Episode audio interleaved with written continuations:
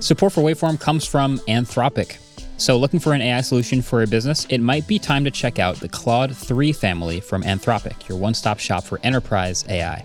So whether you're powering a customer chat experience or doing complex R&D or need advanced analysis, Anthropic can help provide you with frontier intelligence. So if you're looking for speed, power, or anything in between, the Claude 3 family offers AI models for a variety of tasks and budgets. Join the thousands of enterprises who use Anthropic to navigate this new frontier. Visit anthropic.com slash Claude, C-L-A-U-D-E, today.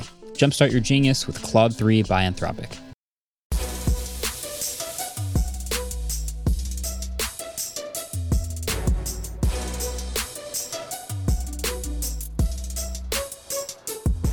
Good morning, good afternoon, good day, wherever you are. Welcome back to episode six of the Waveform Podcast. I'm your host, Marques Brownlee. And I'm Andrew Manganelli. And we've got some great stuff planned for you in a, a pretty long podcast. So, in this episode, we'll talk through the new family of current and future Microsoft products and our trip to their campus. And then we have our first ever guest in Waveform history, fellow tech YouTuber Quinn from Snazzy Labs, and also possibly the only YouTuber I know that's taller than me. And we'll talk about Tesla, talk about Hackintosh live streaming, we got Q&A. It's a big one. Buckle up. Welcome to Techtober.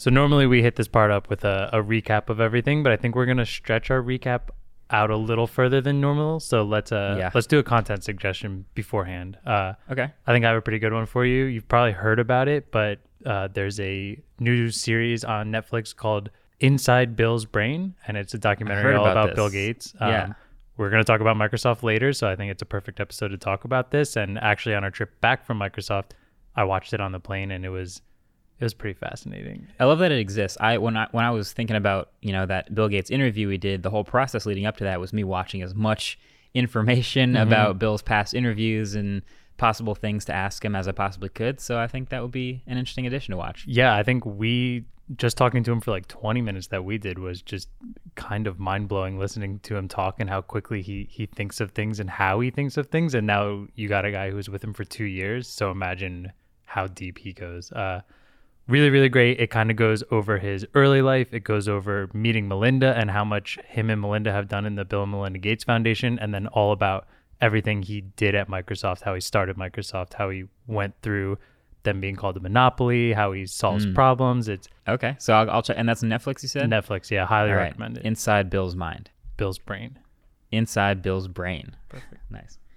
All right, so we can jump into a quick recap of other videos leading up to what we have now from the last podcast. So we had the OnePlus 7T review. Yeah. That it's an interesting phone. Um, I don't really have any fact corrections or anything other than like it's just a, a fascinating existence for this phone because it's coming to the US where allegedly the OnePlus 7T Pro that might come later this year sure. will not come to the US, which is backwards. So last year the OnePlus 7 did not come to the US and the OnePlus 7 Pro did. Mm-hmm. So it's kind of a, a, flip and I was really looking forward to OnePlus 7T Pro or whatever the next yeah. Pro phone is called. So that'll be interesting. But in a lot of ways, this 7T is better than the 7 Pro, even though it's cheaper.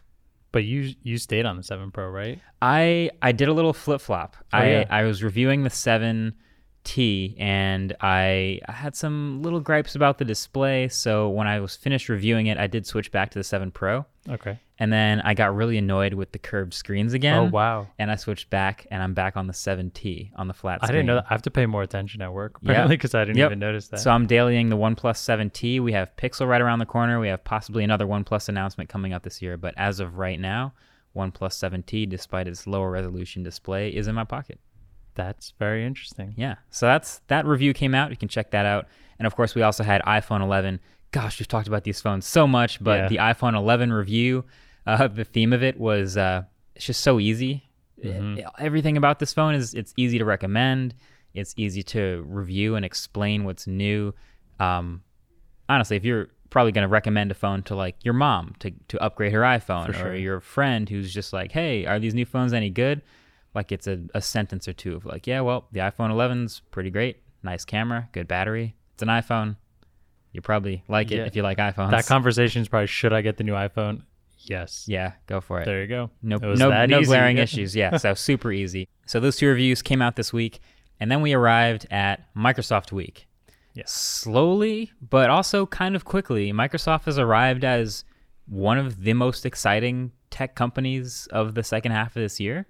Is that fair to say? I think that's fair to say. So they announced and unveiled a whole ton of products. A week ago, we were out on at that top secret trip to now we can say it was Uh-huh. Microsoft's headquarters near Seattle, up in Redmond, Washington, and we uh, we got a sneak peek at all of the stuff that came out today: the Surface Pro 7, the Surface Laptop 3, the Surface Pro X, the Surface headphones or earbuds, Earbuds, yeah. and then we had a little bit of a sneak peek at the Surface Neo and the Surface Duo. All of the uh, the first things I talked about are coming out in this holiday season. They're actually already up for pre-order, and then the, the last two, Surface Neo and Surface Duo, these foldables are coming out next year. So they gave us a little bit of a sneak preview. It was official for next year, or was that just future product? they ended up saying on stage it will be Oh, for they- holiday they season did. 2020. Awesome. Yeah. That's really exciting, actually. Yeah, and I'm I'm pumped for those things. So I guess let's just break down quickly the things that came out this year. So the Surface Pro 7 is maybe the most uh, boring update. It looks the same as the Surface Pro 6, but it has USB Type C and has the new Intel chips inside. So it's a minor refresh. Yeah. Um, so of course, continuing that line that's been pretty successful, safe, easy, similar to what Apple's doing. But now we also have the sort of next generation of Surface, which is an, also a two-in-one, also with a kickstand, Surface Pro X. It's much thinner. It's got two USB Type C ports. It comes in matte black and it's ARM based. Uh, so it's got these thinner bezels, a little bit of a bigger 13 inch screen. And I, I thought it was kind of nice. I don't know if you got to hel- hold really any cool. of these things, but like holding it was was encouraging. It was a good weight. The kickstand felt sturdy. Um, sure. And these are all things that Microsoft spends a ton of time on, as we'll mention later, and, and the yeah, stuff we talked about the labs. But um, I think the uh, Surface Pro X was pretty interesting. Looking. I thought one of the coolest things about it is seems almost low tech, but where they stored the pencil in the in the case, Right. it's just like literally just the little flip up case flips up a little tiny more. You wouldn't even notice it, and then you flip it down, and there's the pencil, and it was charging the whole time. And the thing about that being it's sitting there the entire time is Yeah. it's wireless charging in there. So every time you take it out, it's at 100%. percent Mm-hmm. So it's kind of a little bit better. I always get a little bit annoyed by the iPad Pro pencil. Yes, it is magnetized to the side, but as soon as I put it in my bag, it just falls off. Yeah, it's like it's somewhere cool. It's cool that it sort of latches on there and charges, but it's not sort of natively comfortable there all the time. Mm-hmm. So this is really cool. So it'll always be charged 100% every time you take it out of that little cradle and put it back and it'll you'll never worry about battery life on it. It's Yeah. pretty cool. And then there was a Surface Laptop 3. I like this a lot. I I think I'm going to try to make that Surface Laptop 3 13-inch my new daily laptop because I don't need a Mac necessarily on my laptop anymore. The Surface Laptop 2 in matte black was my favorite Windows laptop of last year. It was almost perfect except for the lack of USB Type C. Now it has one USB Type C port. Okay. It's still it fast charges, but still through that sort of proprietary Mm-hmm. charger, which is a little bit annoying. I kind of wish there were like three USB Type C ports and it charged sure. via one of them. So that's maybe the only bummer, but it's glad to see that there's a USB Type C You port can there. still charge through the USB C though, right? I'm not actually sure because we, we didn't have a USB C port last year. It would make sense, yes. Maybe not fast charging. If I remember correctly, and don't quote me on this, he said you can still charge through USB C, but the proprietary is still there because it offers fast fast, charging. charging. and, and yeah. Okay, that makes sense. So if I just bring around whatever USB C charger I bring for everything, Mm-hmm. it'll still work. Maybe just not 80% in half an hour or an hour. So Yeah. that's still encouraging. Either way, I want to daily that. I'm excited for it. Yeah. I think that's going to be a fun one. Did uh did last year's have the Alcantara on matte black? Because they did they changed that a little bit this year, where I think two models don't have it and two models do have it. Let me go look at it right now. Okay. Hold on. Sorry.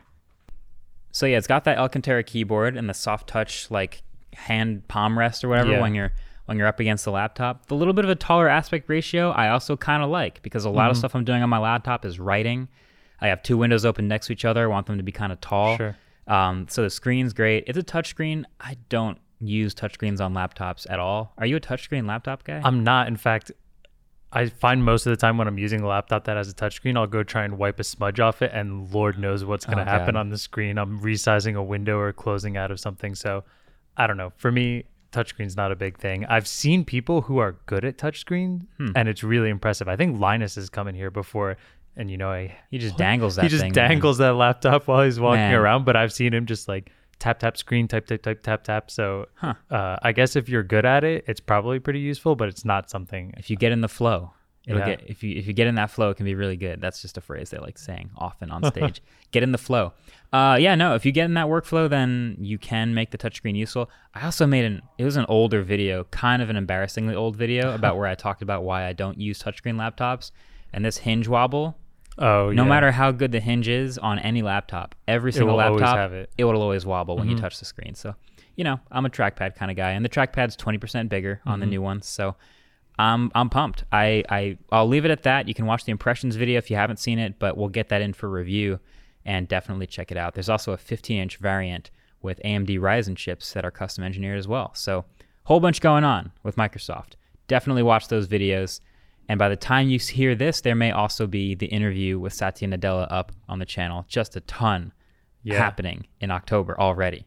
I would like to talk about the future devices though too, because those are actually pretty interesting. Yeah.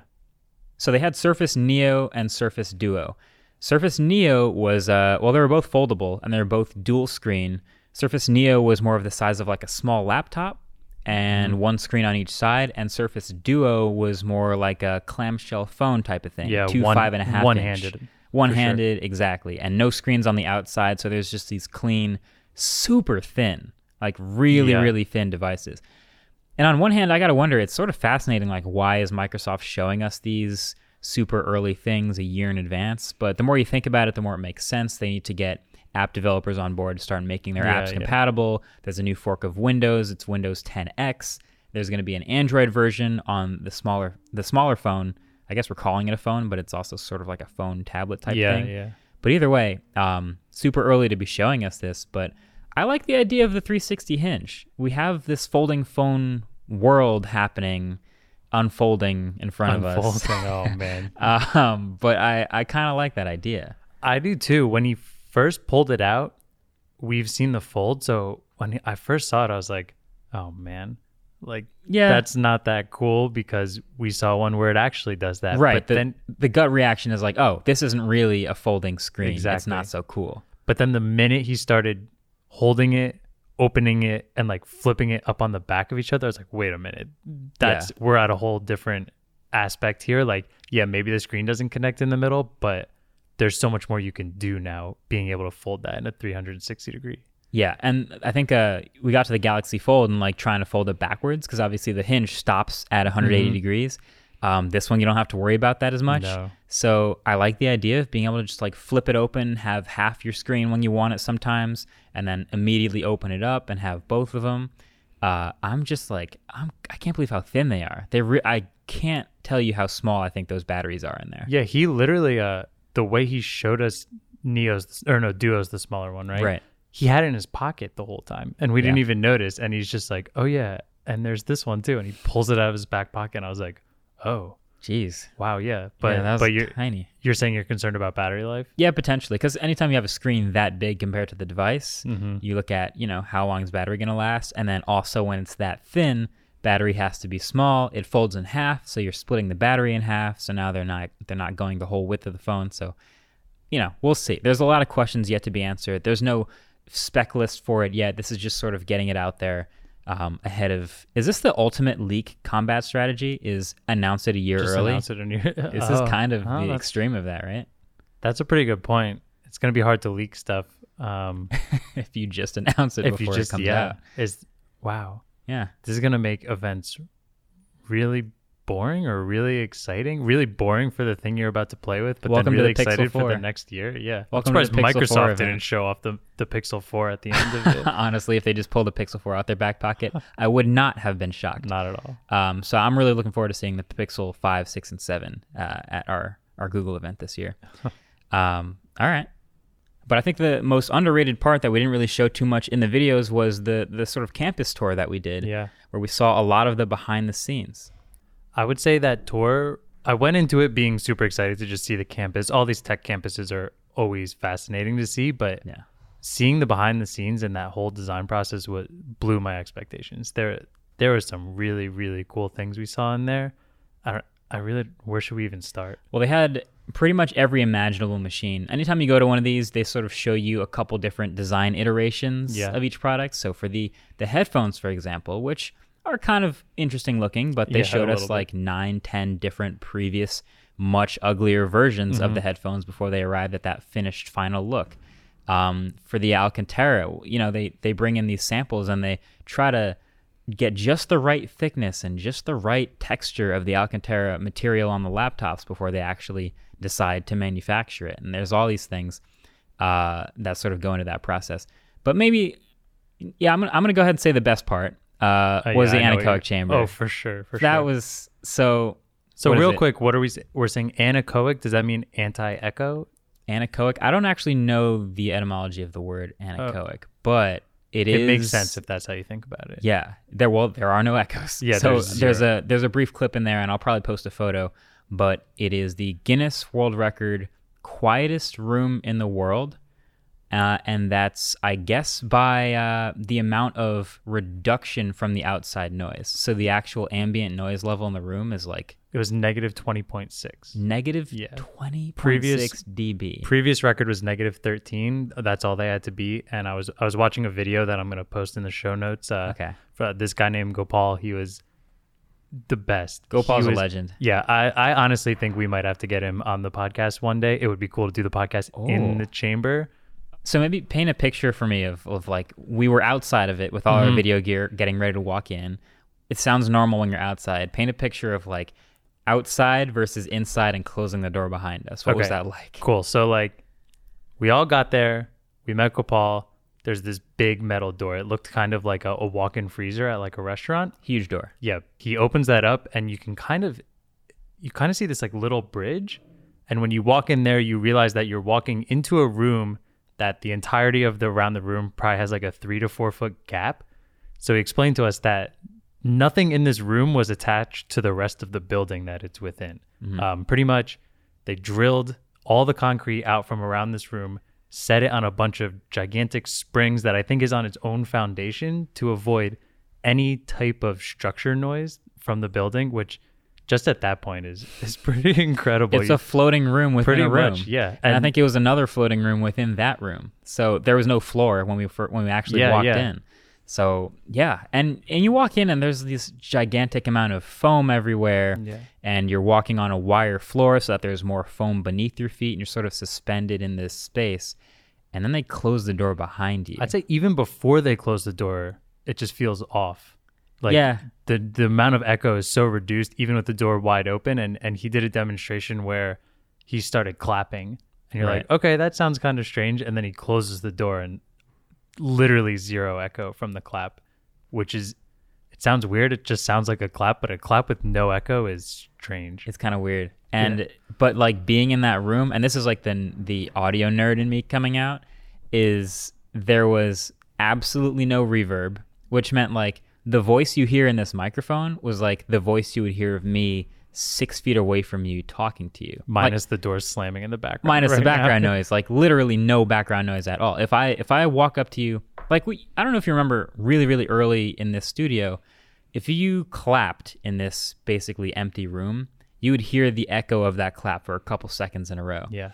even in a normal room like this there's a little bit of reverb and echo and bouncing off the walls and your ears use that to sort of determine how big the room you're in Yeah. is when you get in this room and there's no echo at all you lose all sense of how big or small the room you're in is and you can instantly pinpoint exactly where people are around yeah, you It was strange. and then uh the cherry on top was you turn the light off for a second Yeah, I feel like you very quickly start to hear yourself swallow, then you f- can hear other people swallow. You can just hear literally everything, and then the lights go off, and that was uh, almost overwhelming. It was like in a floating in space for a second It was very, very strange. I think Brandon started laughing at one point because it was just so quiet and you didn't know what to do. And I think everyone was trying not to make noise, but then you knew you had to not make noise like inside of your body because it's, other it's people impossible. could hear it. You Yeah. literally hear yourself blink, and you hear your own heart beating, and like you can hear your hair growing. Uh, my favorite, my favorite story is the. Well, I'll just say, not to spoil it, but he had other people in this room and had Yeah. done this demo before, and he was in the room and he's used to hearing people's watches, and he remembers one of the people next to him. He sort of heard like a tick. Yeah. And when he turned the light back on, he mentioned to the guy, "Hey, I heard your watch ticking," and the guy said, "I'm not wearing a watch." Hmm. and he went, "Oh, interesting. What? Well, I was hearing that noise. What is that? A, a pacemaker or like some other, you know, something making a constant clicking noise?" And it said the guy had had recently a heart valve transplant. He had an artificial heart valve, Yeah. and that was the sound of it opening and closing as Every his heart was second, yeah. beating once per second. And the And everyone in the room could hear it. Apparently. yeah, you could hear that inside the chest of the person next to you, three feet away. That's just wild. That's unbelievable. It's completely crazy. so, uh, if you ever get a chance to go in an anechoic chamber, even if it's not for a, a lab tour or some important reason, it's kind of fun. Yeah, and Microsoft uses it for you know actual products, not just to listen to heart valves. Or Oh, yeah, people not just being creeps and- Some some really cool stuff. Yeah, I think one of them was they go into the process of what it sounds like when you shut your laptop because they said a nice sound. Yeah, let's get a little Here's Surface a- ASMR Here's here. Surface Pro 2. Ooh, That's satisfying. that was perfect. Something about the the keyboard clacking is very confidence inspiring. Yeah, I think they said um, that Mercedes was one of the first car manufacturers to design a, a not design a sound, but to have a nice crisp sound when the door shut because it made people feel more secure driving when they knew their car doors were shut. So that's kind of how, what they brought into the. I'd like the to believe they engineered that sound, but I also think that might have been a coincidence, and they just Probably. realized it was a satisfying sound. For sure, and then they probably tried to copy it. Exactly. There you go. Either But- way, uh, they they test fan noise, they test all sorts of other things Mm-hmm. like the computers in there. But that was a lot of fun. Shout out to Gopal. If we can get him on the podcast, that would actually be. I would love that. Yeah, for sure. I would love that so much. For sure. Quick thank you to to Grace and Dan for showing us around Microsoft all day, and to all the engineers that took time out of their schedule. I mean, this was a week before their launch event. They probably all had stuff to do, and they all sat down and talked with us for hours. And like we said, Satya took some time. He was super nice. Spoke with us for a while before the biggest event of their year. Yeah. It was incredible. I thought we made a couple pretty good videos out of it. Yeah, big shout out to them. Again, you can check out the the product videos on the current products, on the foldables, on all that sort of stuff. It's all live on the channel, and uh, it was a lot of fun. So uh, let's take a quick break and come back with our first guest, Quinn from Snazzy Labs. See you soon. Support for this show comes from NetSuite, and that's exactly what NetSuite provides support. But what they really provide is support where you need it, because no one needs help where they don't need it. So, NetSuite wants to provide you with products and services that are tailor made for your business. Help where you need it. NetSuite is a top rated cloud financial system bringing accounting, financial management, inventory, and HR into one platform and one source of truth. With NetSuite, you reduce IT costs because NetSuite lives in the cloud with no hardware required, accessible from anywhere. You cut the cost of maintaining multiple systems because you've got one unified business management suite. You improve efficiency by bringing all of your major business processes into one platform, slashing manual tasks and errors. Over 37,000 companies have already made the move, so do the math, see how you'll profit with NetSuite. By popular demand, NetSuite has extended their one-of-a-kind flexible financing program for a few more weeks, so head to netsuite.com slash waveform. That's netsuite.com slash waveform, netsuite.com slash waveform. All right, we're back with our first guest. Welcome, Quinn from Snazzy Labs, to the podcast. Thanks for having me, man. This is the first time we've ever had a guest, and I have no idea how to do this. Well, that's all right. I'm a good guest to bring on for the first time because you Okay. can impress me pretty easily. Do you have any any tips about how to like have guests rather than not having guests? You have a podcast, right? Uh, I don't yet. Oh, really? Better watch out, though. All right. Well, this is, do it. I this can't great wait. for first time we're all on a podcast together. Welcome to the studio, first of all, Thanks. and great to have you. I'm a big fan of your videos. I'm sure you already knew that. I've been watching for years since before you took that break. So this is, I don't know how many years have you been making videos now? It's been it'll be 11 years in December. Eleven. Does We've that both, make you feel old? we've both been doing this forever, man. it's a really long time. it does make me feel old. In fact, in a couple more years, I will be I will have been doing YouTube longer than I have not been doing YouTube. That's a big step, Yeah. more than half your life. yeah. So for the listeners out there who might not know exactly what you do, because you're a tech channel, but how would you describe your videos to someone who hasn't seen them yet? Hmm. I would say expect the unexpected.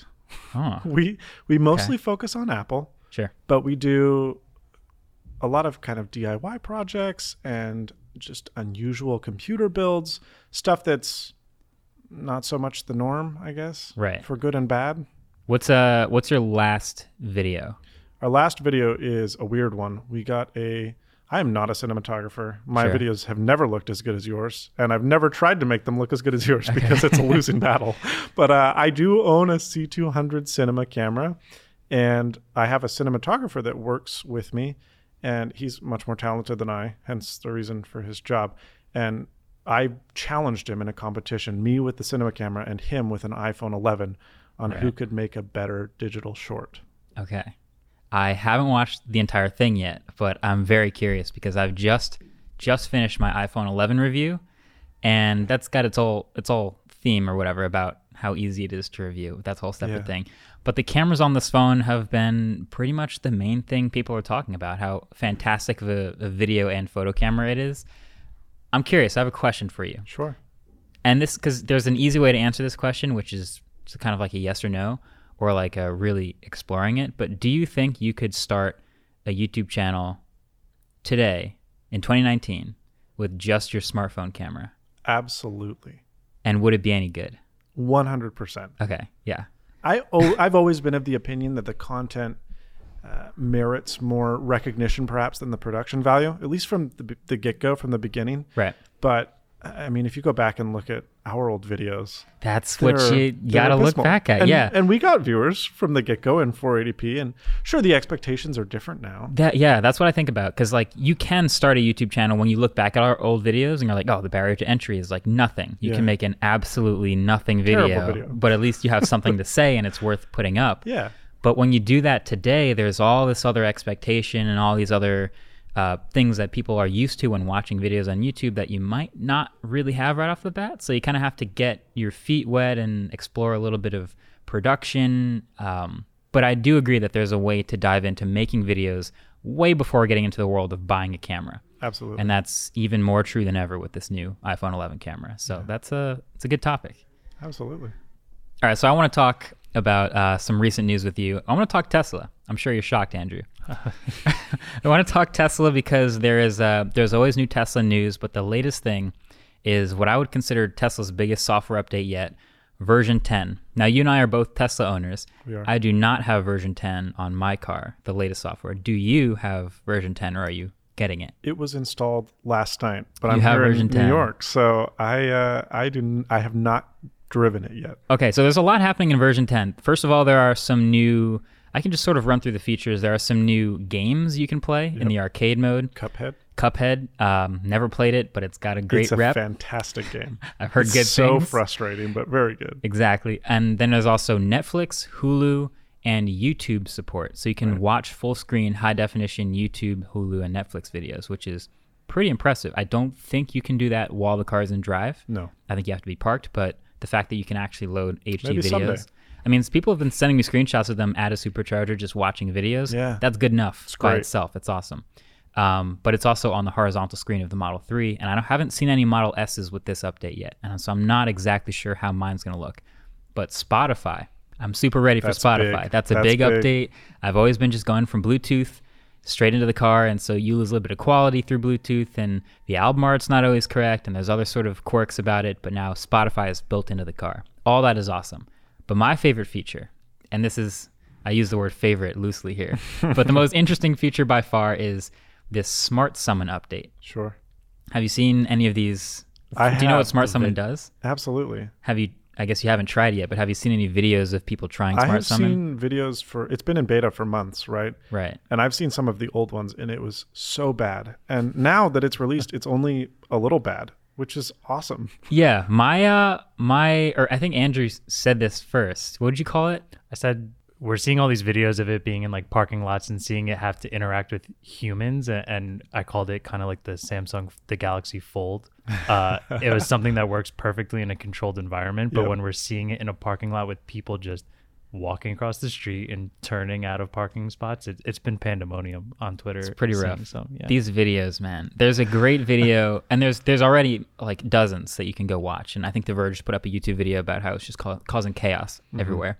Uh, but there's a great one of it's like there's two examples. One is it's in broad daylight, and there's a guy trying to have it pull out of a parking space, and he's literally 30 feet from the car, but he's just trying it just to see.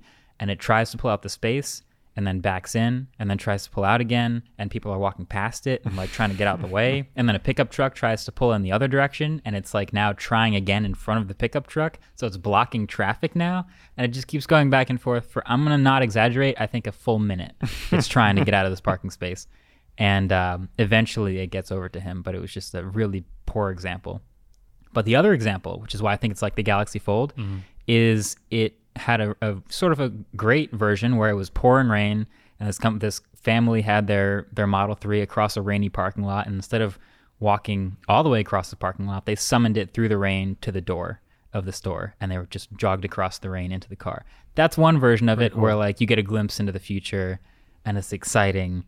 Um, but I'm just sort of curious about your overall Tesla story because if I remember correctly, you used to be one of the most outspoken critics about Elon's companies. I was. How uh, how did that go? Was it the test drive that won you over, or was there a whole process there? Yeah, I, for years I had heard quality control problems of the S and the X, and, and I had always had in the back of my mind that Tesla was making cool cars. Yeah, I just didn't feel that their quality merited their price tag, and that you were paying for the technology more so than you were paying for the vehicle itself. Uh, and and I'm a I like driving cars, and Yeah. so I had driven a Model S, uh, one of the earlier ones. I believe it was a P85D, Okay. and was not impressed by it because while it was fast in a straight line, I felt like the steering was very vague and it just it didn't feel good. Mm-hmm. It felt like a prototype beta car to me. Mhm. And when the Model 3 came out, they had, as you know, tons of issues trying Lots to of- get them off the line lots of hype, lots, lots of of, issues. delays. They didn't hit their price targets. They had all sorts of quality control issues from the beginning. Yeah. And as you kind of are in the internet hype mind, it's easy to get kind of caught up in, oh, this thing sucks or whatever without really having tried it. Yeah. And I finally decided when I was going to go buy a new car that I would just for fun so that I could Just test eliminate drive it. it. Mm-hmm. Eliminate it as an option. Just let just be able to say you tried and that's why you didn't do and it. And be like, yeah, the Model 3 performance okay. and I knew that I wasn't going to like the interior. I thought it wasn't that great looking of a car, and I went and I had a 10 minute test drive, and then I bought the car. That's all it took. it convinced me. That's uh, kind of how my process was. Is I I was I was pretty convinced I wanted one. Sure. But then I did the test drive and I was like, I'm definitely going to get this car. It was the test drive. It's on. It's really hard to describe. I mean, you have to drive an electric vehicle to really know Yeah, I agree. the regen braking and the acceleration and the the response on the throttle is incredible. There's no turbo lag. The second you push the accelerator, you're going. yeah. And, And that's been a that's it's a been a thing you, you kind of just you get used to it and then you just, you drive another car Oh, it's horrible. it's very different. There's a couple other things. I've become kind of that guy who's like so used to the Tesla because it's been three years now. Sure. Um, I had an instance where I went down to family in Florida and I was driving, uh, I think my mom's car to like go get present present shopping or something like Mm-hmm. that. And I had a moment where I got out of the car, closed the door, and started walking into the store. Realized Yeah. as I was walking away from the car that it was still on, Running. and I was walking away from a running car.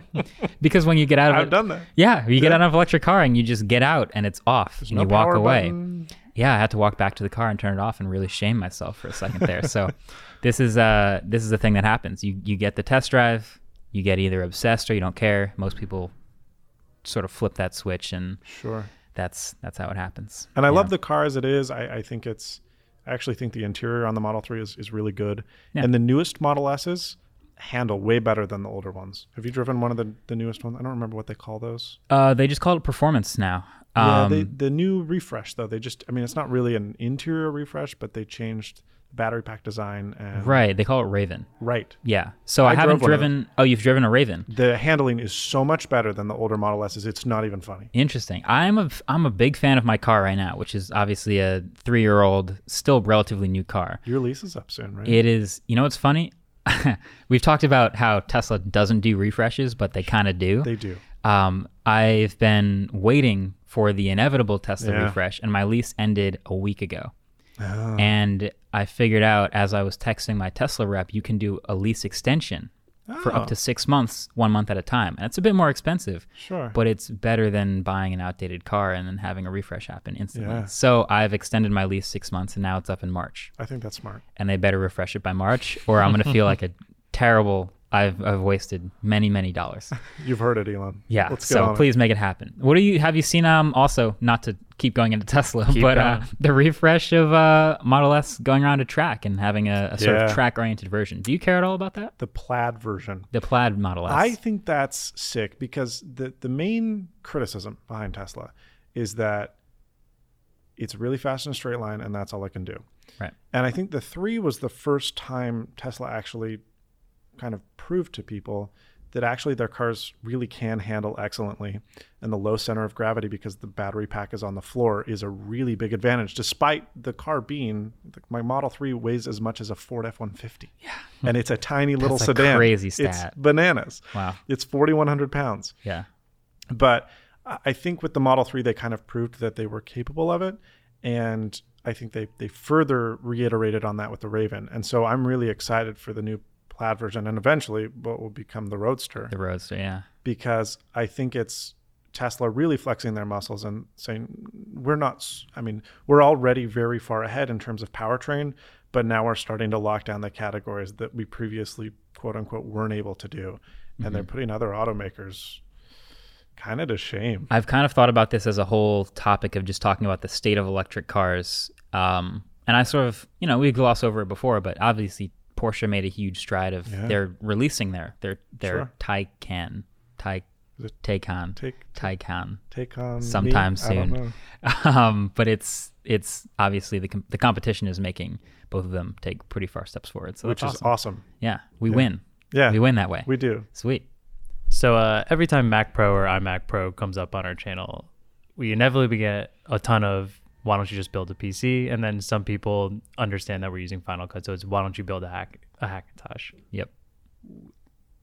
I just don't think people understand how complicated that is. Uh, so for people who watch Snazzy, uh, he does a lot of videos on it, a lot of really great videos on it, and I would just love to hear what your thoughts on, on Hackintoshes in general are, and why Sure. it's not just like a go buy a bunch of cheap parts and now you're on Mac OS. Yeah. Yeah. What's, what's the state of the Hackintosh in, in October 2019?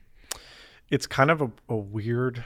It, it's in limbo a little bit. Uh, it's Catalina is proving to be a little bit difficult Okay. um, because of all the new security features built into the OS. Um, there are Catalina builds running pretty well, uh, but Mojave was kind of, I think, peak Hackintosh, and, and every year it, it's kind of the reverse. I mean, we there's almost this kind of renaissance of, of Hackintoshing right now because you look at like iOS jailbreaks, they're completely different, by the way, but there's a little bit of parallel. They were really popular in the early days of the iPhone when the hardware was new. And then it became increasingly difficult as Apple started patching exploits, and, and now it's basically not a thing Yeah. unless you have. Did you hear about the latest thing from the No. What's the latest thing? every every phone from the iPhone 4S to the iPhone 10 Uh-huh. can be permanently jailbroken because of a bootloader exploit. Oh, a quick bug that So somebody forever, found. it can always be jailbroken. It's a really big deal. Nice. Wow. Anyway, so if you're on those, that's a whole different. Sorry, I'm, Yeah. I'm getting off topic. so you look at the you look at the Mac because Apple's hardware year by year is becoming more and more similar to everyone else's hardware. They do have the the T2 chip in in their Macs that does SSD controlling and boot security, but Yeah. it really is. It's a PC. Right. There- there's nothing inherently Especially the special latest, about a Mac. the newest Mac Pro that's coming out soon. Oh, is, yeah. is a tower, and we'll be able to see a lot of those parts. Yeah. Yeah. So there's not really anything super special about the specific hardware, and so it's been increasingly easy to trick the bootloader, to trick the EFI is what they call it, the the piece of software that talks to the chipset on the motherboard, that convincing it that it's a PC. It's legit. Yeah, and Yeah. so I think in the last year or so, it's actually really easy to make a Hackintosh, almost to the point where there's almost a universal install guide for everyone to get the system booted and ready to go. Now there are, you know, getting your network card to work and Bluetooth Yeah. sometimes is a little hassle. So there, there's always that would be a, a really big step. So for those who don't know, a long time ago, I did a Hackintosh build because I really was long time I was in a similar spot, and I don't even remember what version of Mac OS this was, but I wanted to try Mac OS. I didn't even have a software reason. I wasn't on Final Cut yet, Sure. but I was like, I'd like to try a Mac. Um, I had a Mac Mini, but I was like, I want to do a Hackintosh and have like a really powerful machine. And at that point, it was like, well, there's only a couple different motherboards. and a couple different CPUs and graphics cards, and you have to follow, you know, a certain build guide that's been proven to work, and you can sort of go through these steps, and maybe it'll probably work. Yeah. And if you can get it to work and you follow these steps perfectly, then you have a Hackintosh and you have a PC that will boot on Mac OS 10 or whatever version it was.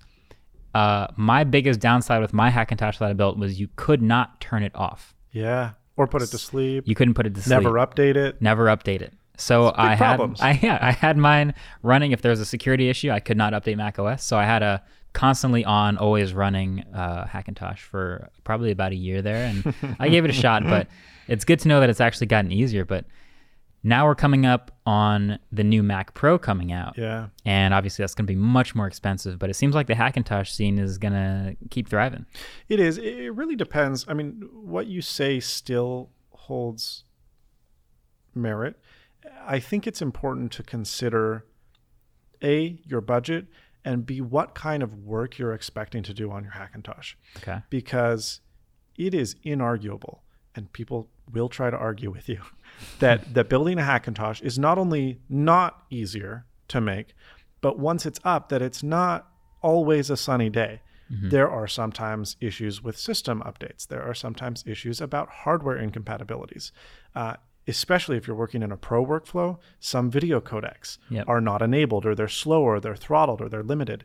And so people ask me, as the guy who makes a lot of Hackintoshes on his channel, why do you have an iMac Pro in the background?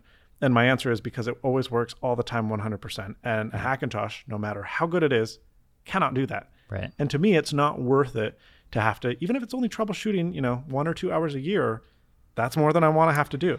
Exactly. And when it comes to support, or when it even comes to something like, like, like you said, a bug being found, or you have to update Mac OS real quick because you know you don't want that security vulnerability, you just can't make that happen quite as easily on a Hackintosh. So And when you think about it, it doesn't sound that surprising. Like, wow, yeah, it's well, literally called a Hackintosh. it's a Hackintosh. it's kind of a hack together something we, thing. yeah, something we slap together doesn't work 100% all the time. How weird. Yeah. Yeah, Yeah. No, it's it's a fun world. I'm glad. It, I'm glad it still is a thing that people work on, and it's a, it's an option for some people. Like you said, you have to know what you want to do with it. But I am I'm with you, where like I know exactly what I want to do on my computer, and that does not include troubleshooting and small things like that. So I've Yeah. been on this iMac Pro. I am unbelievably ready for the Mac Pro Oh, dude, and dual so monitors. I. I'm so ready for it. Do you know like you're definitely going to get Absolutely. do you, do you know what spec you're going to get, or you're just going to see what happens? So pricing has yet to be announced. Exactly. That's going to be a pretty large part of it.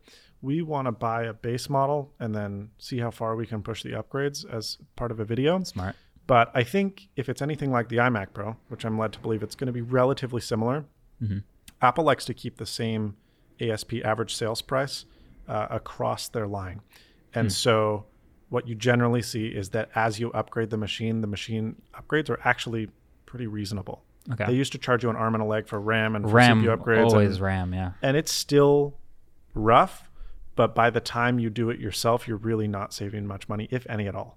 Okay. And because this is an open box, right? The Mac Pro, you pull off the side panel and you're ready to go. Yeah. I can't imagine Apple's going to rip people off because they just won't do it. I can definitely imagine Apple ripping people off. I'll just put that out there. I can definitely imagine that. Yeah, but if you can if you can replace the RAM yourself in five minutes, Yes. are they I going to charge double for that? yeah, maybe.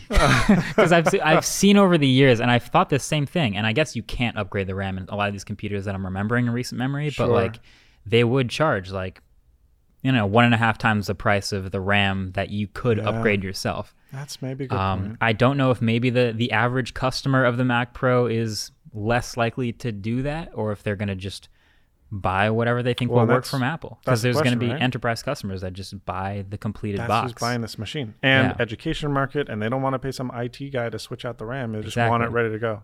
Yeah, so that might happen. So uh, we'll see.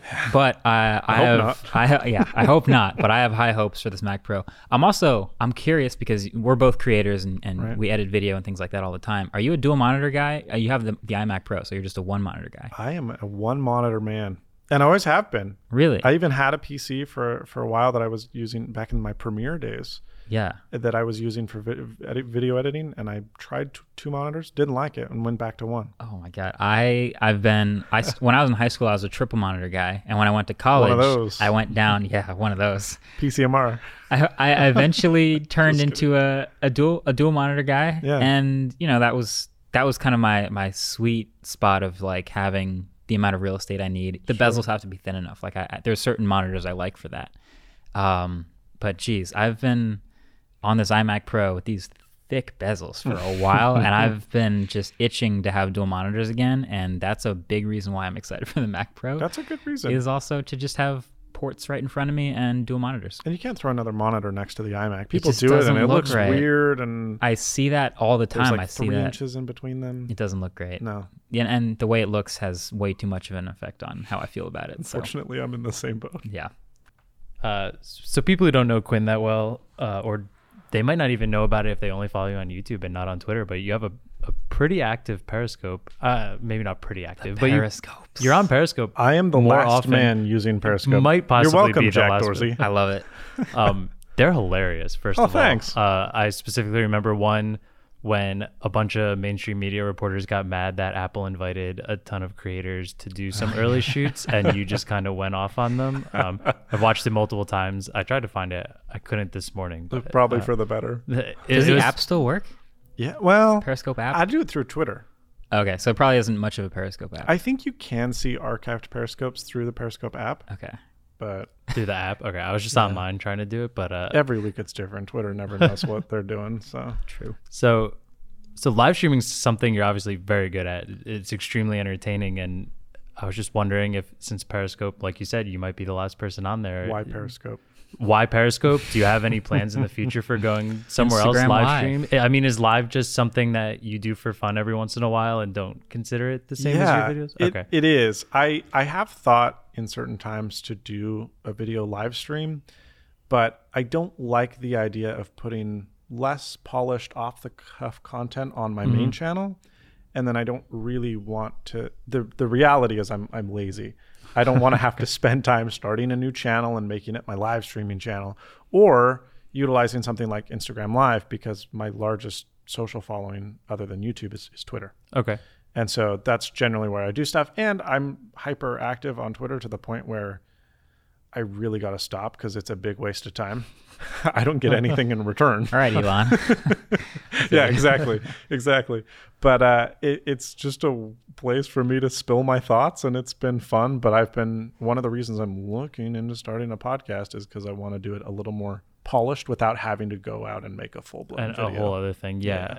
I was wondering, I, I was watching it and I was like, Instagram TV kind of made sense for this. And I- then I was like, I don't even know how to get to Instagram Neither TV. I. So No. I, I looked at I don't think you have one. And Is the button still there? I don't even think the button's still the there. buttons. I don't think I you think the have button's a button. gone. And you have a button. yeah. you oh, don't I, have a- well, it's on my profile. Yeah. Yeah, it's on your But then that would now. just be my IGTV Yeah, it used to be on the home feed, right? You used to have one at the top of the home feed. and I don't know So if like blink gone. orange for a while to make sure you knew it was there. Yeah, that was a fun time. They were like, "Please, this is all we want you to click. we tried. Vertical videos. The Please future. click this." Yeah, and then there was a, a little bit where I mean, Oh, it's is still there. It's still there, but it's it's, not red. colored. Yeah, It's- wait, I got what? a little dot. Oh, it is there. Okay. Granted, I don't have a badge on the app icon, so, so that's our good. our brains have ignored that that Yeah. there for a little while. it may as well not exist. because there's a separate IGTV app and no one No one really Oh, I downloads didn't even know that. there's a separate app. Yeah, there's a separate app, but that's where you would like explore and find what's trending and all that stuff. At this point now, people don't really do that. They'll find it in like the Explore tab on Instagram Explore, which is a good integration. But Yeah. uh, do you IG Instagram live stream at all or no? Almost never. Yeah, I've tried it a couple times, but I just don't have enough people to follow. And then I, I feel like because it's not, is it viewable after the fact now? I guess it is now. for 24 hours, like the 24 story. hours. For a while, it didn't used to be. oh, And oh, right, so right, it was like if you're not there, then it's done for. And I liked that Periscope was archived, right. and they're still archived, so you can watch my, the Periscopes I did years ago today. Right. Instagram which would is nice. disappear. Yeah. Yeah. I don't know. I feel I I love them too. By the way, I think I think live streams are a whole separate skill. It's very different. Yeah. It's it's something where like uh, a lot of people would ask why YouTubers who hate YouTube so much why don't they go to Twitch because Twitch is this, this Mm-hmm. big competitor, but this gigantic element of that is that live streaming is a different skill and and broadcasting and sort of being on for this this extended period of time and and knowing how to transition through things all of that is a whole skill that I I don't have that I, I would love to see if you know you can learn it But- as well as YouTube. But I think you d- you do or you did to an extent. I mean, you go back and watch our old videos, and a lot of them were shot in one take or a couple cuts in the yeah, video. but they weren't that good. Like I, I watch, I watch. Twitch streamers That's now who will stream for like hours Oh, and and, be on for hours and they don't Yeah. stop, and that's some that's that's its own thing. That's true, I guess. so that's what I'm. T- I don't have that. That's amazing to see. But like I don't know. I've I've seen like you know great periscopes, and I'm like, damn, that was great. I wish I could do that. Do, That was do you think part of it is you could do it in one take because you knew if you did mess up, you could go back and then edit it? Whereas live streaming, you know, like people are watching this already. If if I mess something up, they, that might be they part saw of it? Yeah. yeah. I still do that. Yeah, I guess just the fact, but it's also like kind of fun. I do Instagram live stuff. Sometimes I'll do unboxings Sure. or just like random Q and A's just I when enjoy there's them. time. Yeah, those are fun. You can just talk to people in the comments and they'll we'll just Yeah. go back. I hate that there's like a minute of lag. That's like the worst part of it because sometimes bad. someone asks a question. Periscope is quicker. Is it Really? really? Yeah, Okay. it's probably ten seconds. See, this is the best pitch for See, Periscope. yeah, let's just bring Periscope back. I Bring think it is back, what we. Found out of it. Bring Yeah. it back to the. I'll start. I'll start periscoping again. Oh, We'll see how that goes. I'm gonna periscope today. let's That's do not, it. it's gonna Really? happen. I'm gonna periscope today. Okay. anyway, uh, yeah, no, I, I think it's fun. I'm a fan of the periscopes. So. We love it. We've had probably every time you've periscoped something about Tesla, we've like actually stopped production in here and listened to it. Especially no. when you were Oh, when, no. when you were a little more into it and and coming from your Mercedes into your Tesla and had a lot of gripes My with honeymoon Tesla. It was That it was, a great phase. incredible. It was Mm. such a fun. loved it. I don't get to observe. You know, you know what it is. It's because it's so honest. Like that Yeah. perspective of like, okay, I've had this car, and my mind was just changed by something, and this is my real honest like first. Was it day one you had the car? You did Yeah. like a Periscope, and like your real true feelings about like how you feel looking at things. Very mixed feelings are coming Sure, out. sure. Like trying to balance yourself about how you feel. Like that's uh that's real. I'm glad you enjoyed it. Yeah, that's the kind of stuff I, I want to see more on Periscope or IG, IGTV or Instagram Live. Yeah. Anyway, uh, we'll take a quick break and we'll come back and we'll do some Q and A from your glorious Twitter questions. Support for this episode of Waveform comes from Gigabyte. There's a lot of talk out there about how AI is revolutionizing our world. Computers are writing newsletters, robotic bees are pollinating flowers, and a whole new wave of driverless taxis are popping up in cities all over the world. But how can AI power our passions and what we do for fun? That's where Gigabyte's AI gaming laptops come in. So, their range of powerful and portable new laptops deliver cutting edge performance for anyone looking to explore the brave new world of AI powered gaming. So every 2024 Aorus machine comes equipped with the Gigabyte AI Nexus, which is like a central hub located with all the AI powered features you could hope for. So that includes super useful tools like AI Power Gear, which automatically throttles and extends your computer's battery life depending on your power source and usage. You'll also get access to AI Boost, which optimizes performance based on what you're doing in that moment, whether you're ripping through an FPS or running your own large language model. AI Boost automatically adjusts the GPU and processors to maximize responsiveness and deliver unparalleled efficiency. Lastly, AI Generator includes various generative AI apps for quick startup, and all 2024 Gigabyte models seamlessly integrate with tools like OpenAI and Microsoft's Copilot AI chatbot. But the Aorus 16X and the Gigabyte G6X take it to the next level with a dedicated Copilot key, allowing users to swiftly tap into productivity and generative AI capabilities. I also keep hearing AI is going to change a lot in the gaming world. Andrew, can you think of anything about that? not just optimization like you said but like more personal optimization i could see happening where like maybe you're playing a competitive game like valorant and you want higher fps and lower resolution like you you're okay versus like the witcher where you might want 4k crispy resolution and like a lower frame rate i think finding that between your computer specs and what you want might help out a lot Nice.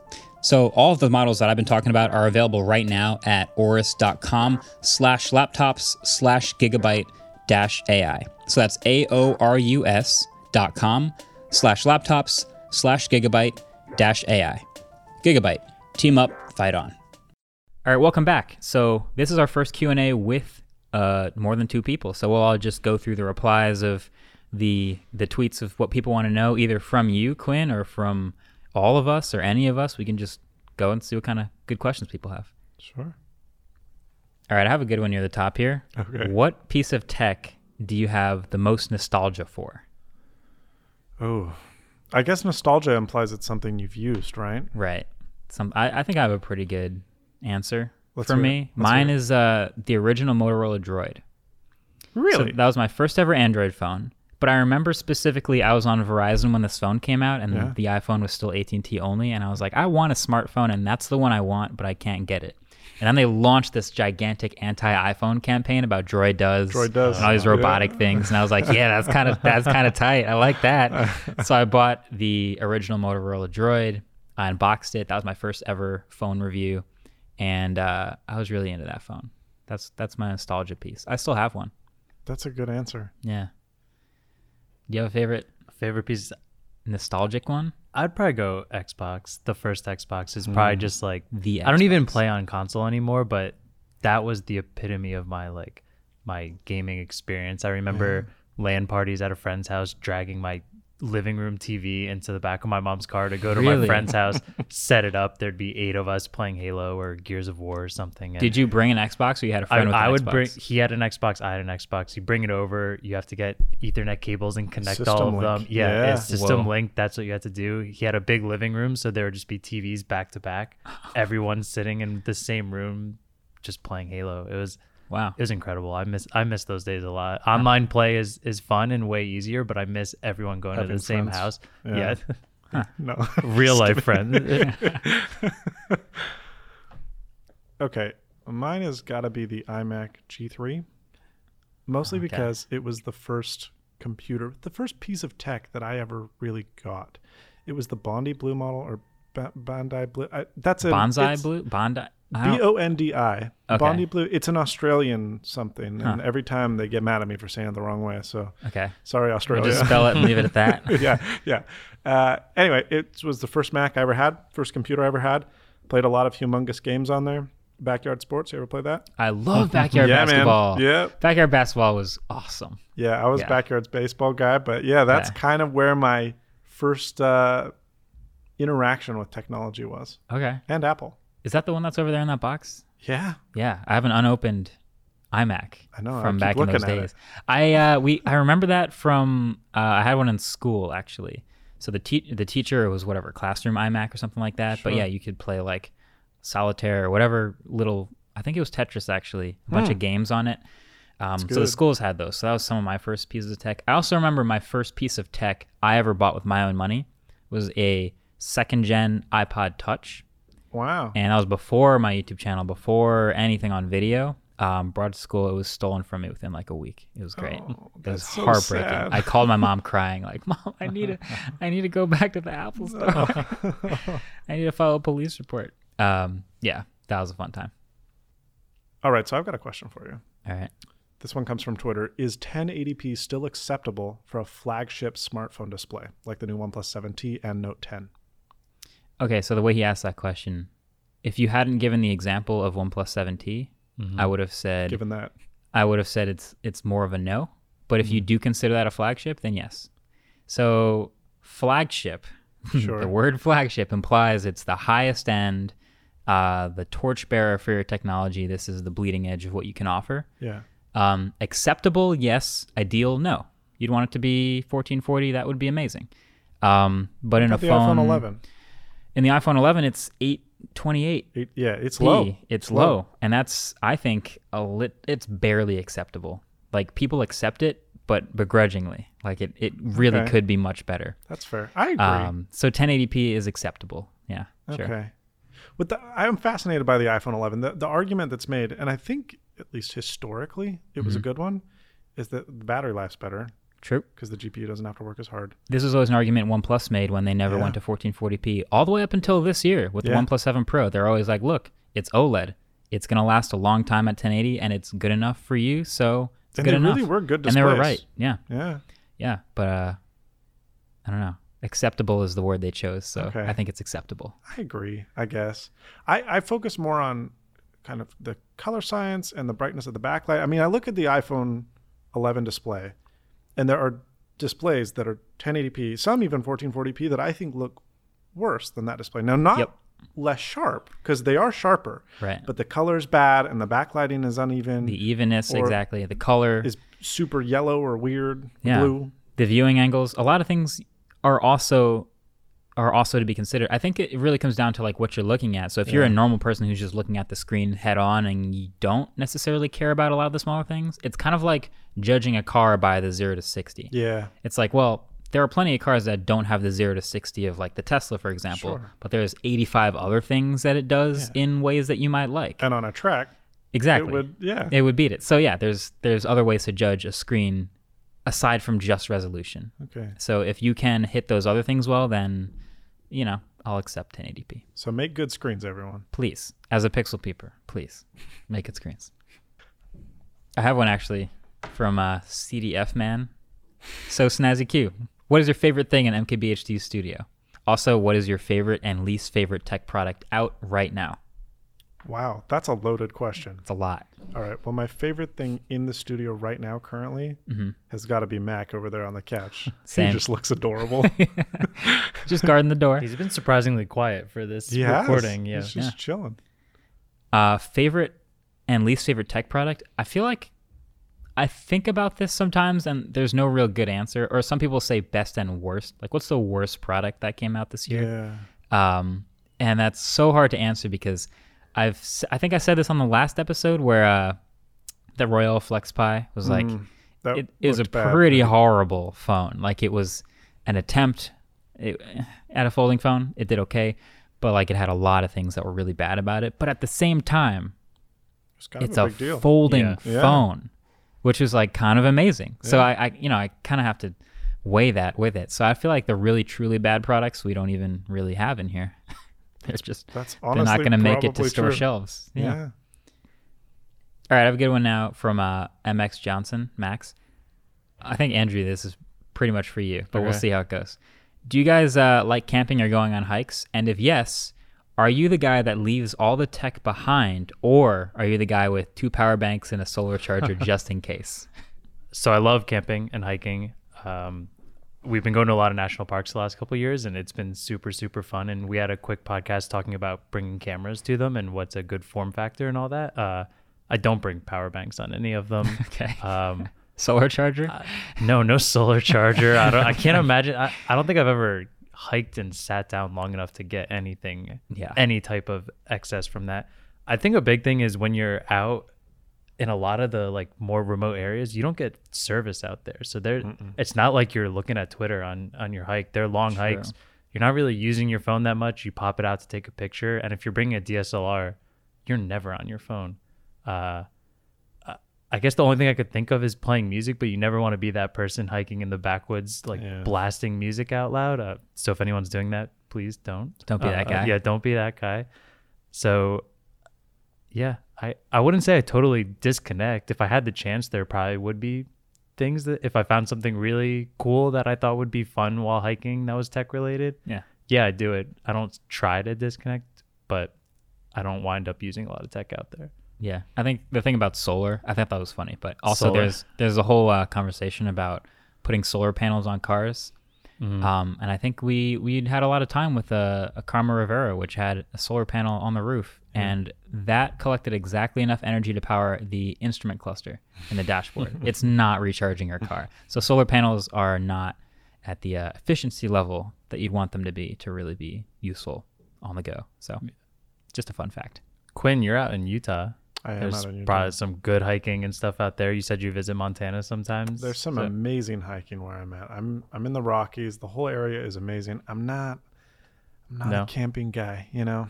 Hmm. Day hikes, absolutely. They- yeah, I'll I'll uh, I'll camp begrudgingly. Once, But hiking, I'm all I'm all for hiking. Yeah, it's I- amazing out I think I prefer hiking. Camping sometimes. I went out to Colorado and I wish I camped just because of when I visited a friend at a campsite and saw the stars and they got to wake up to the sun hitting the mountains and stuff. What that was stars? incredible. Yeah, we don't do not get stars. Do we have you probably get stars. We get amazing stars. You can go glamping. We'll do a trip every year. Mm-hmm. It's the best trip of the year. Lake Powell.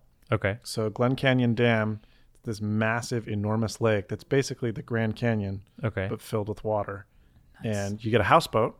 So You there's air conditioning and beds. That sounds But you're still outside. You're camping. you bring a wakeboard boat and you can go water skiing. You're still in nature. You can go hiking. But then you have you know a nice meal and a cozy bed. That's the way to do it. Yeah.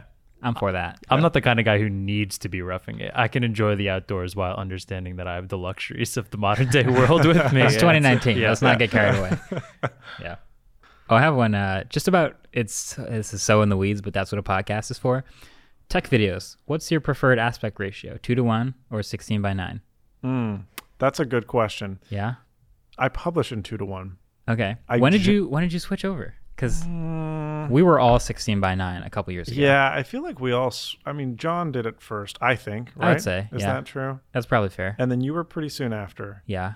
And I think after I'd like to copy Marques. So after Marques did it, I was like, all right, we'll do it. I think it's been about a year, Yeah. maybe, since a lot of us switched. I think I think Pixel right. was our first video, so yeah, right. Pixel three year. review. Mhm. Okay, so yeah, right about about a year. Um, I I will say I, I still like 16 by 9 for some things, I love but it. something about the the frame, and this is also part of just the way the red sensor looks, but of of using the full width of that really big sensor, it looks super good in two to one. So I'm I'm I'm all about just using as much of the sensor as possible.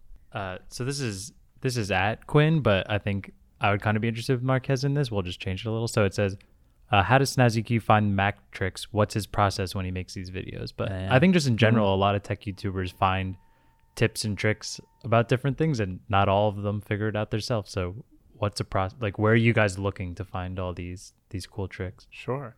So I've been using the Mac basically since I was born. As soon as I was able to use a computer, I was on a Mac. My dad's always been an Apple guy. Um, so he's the one that cursed me from birth, I suppose. Anyway, uh, just because of how long I've been using the Mac, I, I kind of know a lot of power user shortcuts and features. But there are so many things in these operating systems that you just continue to learn more and more every day. And I've been caught red handed a couple times where I'm showing some trick off in Safari and people are like, hey, you just Googled for Mac tips. so there are a few that I have to look around the web for, but yeah. Yeah.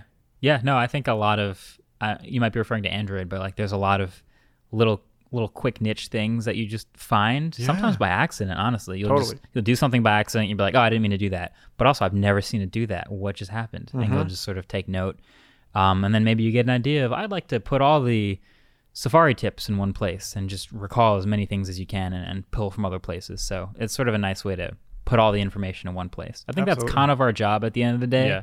is to combine as much information as we can into one place um, and hopefully have it be entertaining.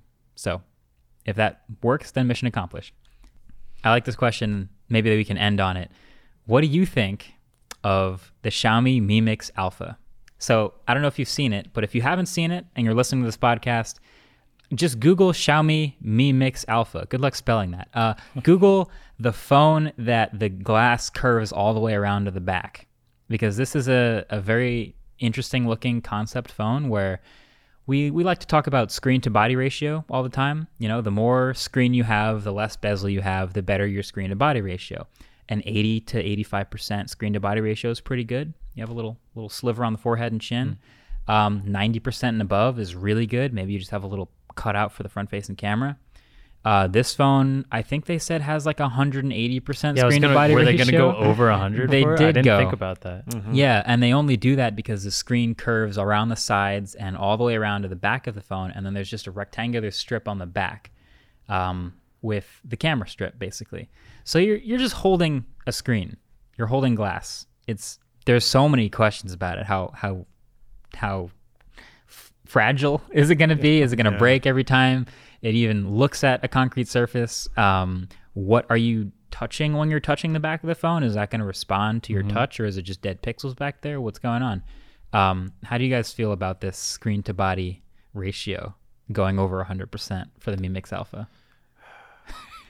My question would be why? But at the same time, I said that for the original Mi Mix and the Mi Mix 2, Yep. which, if we look at the current smartphone market, all of the new phones look like that phone. The. Mi Mix, yeah. Yeah.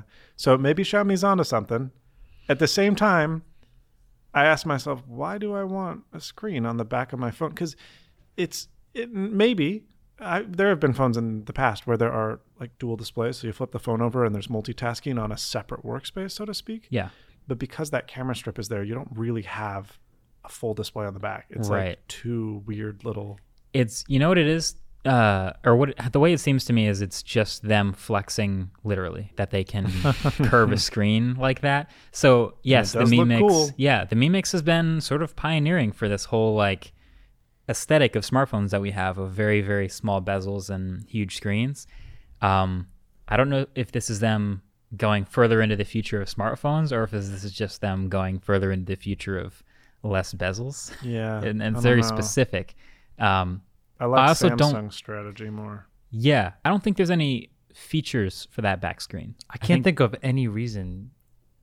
Yeah, I don't I think there were can't. there were any details. Like I mean, you said, some, with the strip on the back, you're it's not even a full screen on the back. What could you be putting on there? I've read a couple I- articles about it, and as far as I know, they just keep showing your wallpaper back there as you use the phone. And maybe they'll update it and they'll come up with some cool features like a, you know, a little tiny mini app to go on the back, a timer. I don't know what it is, but as far as I know, there's no actual concrete reason or a use case to put a screen across the sides and the back. They had, you know, tickers going down the side for things like that, but the back screen. I mean, it looks good. The marketing's going to look fantastic for it. But The then best you're part of hold it- and Okay, here's the best part of it. The charging animation, which was Oh, I someone replied with the charging animation. If you plug the phone in, basically all of the phone lights up as if it's like a candy bar, like charging the entire thing.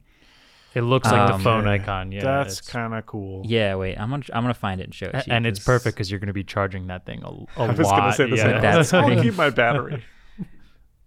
Is that a confirmed what the animation is, or Uh, I think it was on Xiaomi's site, so this is what Okay. they're planning. But let me find the charging animation. Oh, here's a use case. Oh, Smaller apps on the back. Okay. okay. Well, that's neat, I guess. Uh, here's a charging animation though. People went nuts for this. okay, that's that's really It cool. looks That Very looks like the good, yeah. future, yeah. if I'm being honest. Um, who wants to describe that to the people listening in the car right now? I mean, if you picture a phone with this display spilling over the edges and onto the back, you're kind of just looking at what looks like a it I looks guess like a- you're filling up a glass with Big piece of water glass, sideways. yeah. Yeah. yeah. Just because the rest of the pixels are dark, you have this this like pouring juice into the phone type of Mm-hmm. look from that cable. It's pretty awesome. Not gonna lie. It's really dumb, but I want it. I like it. I like it. I'm with you. All right. Well, that's pretty much all the time we have. Thank you so much, Quinn, for joining us Thanks for for this me. inaugural guest episode of Waveform. And listen, if you're if you're one of the people listening to this, obviously we've opened up a lot of people talking and rating on Apple Podcasts and tweeting at us what you guys think. But your feedback is always uh, awesome and appreciated. So thank you for that. And uh, hopefully we'll have you back on the show. We'll have more guests on, and we'll we'll keep getting better from here. So thanks for joining us. Thank you everyone for listening. We still haven't reached our Apple podcast review goal, so we're just gonna throw the offer out there that when that hits 5,000, we'll do our Hot One style question and answer. This broadcast was brought to you in production with Studio 71. Our intro outro music was by Cameron Barlow, and of course, our special guest was Snazzy Labs, Quinn Nelson. Look him up on YouTube, subscribe on Twitter, on Periscope. I know you're all still on Periscope. Catch you guys in the next one.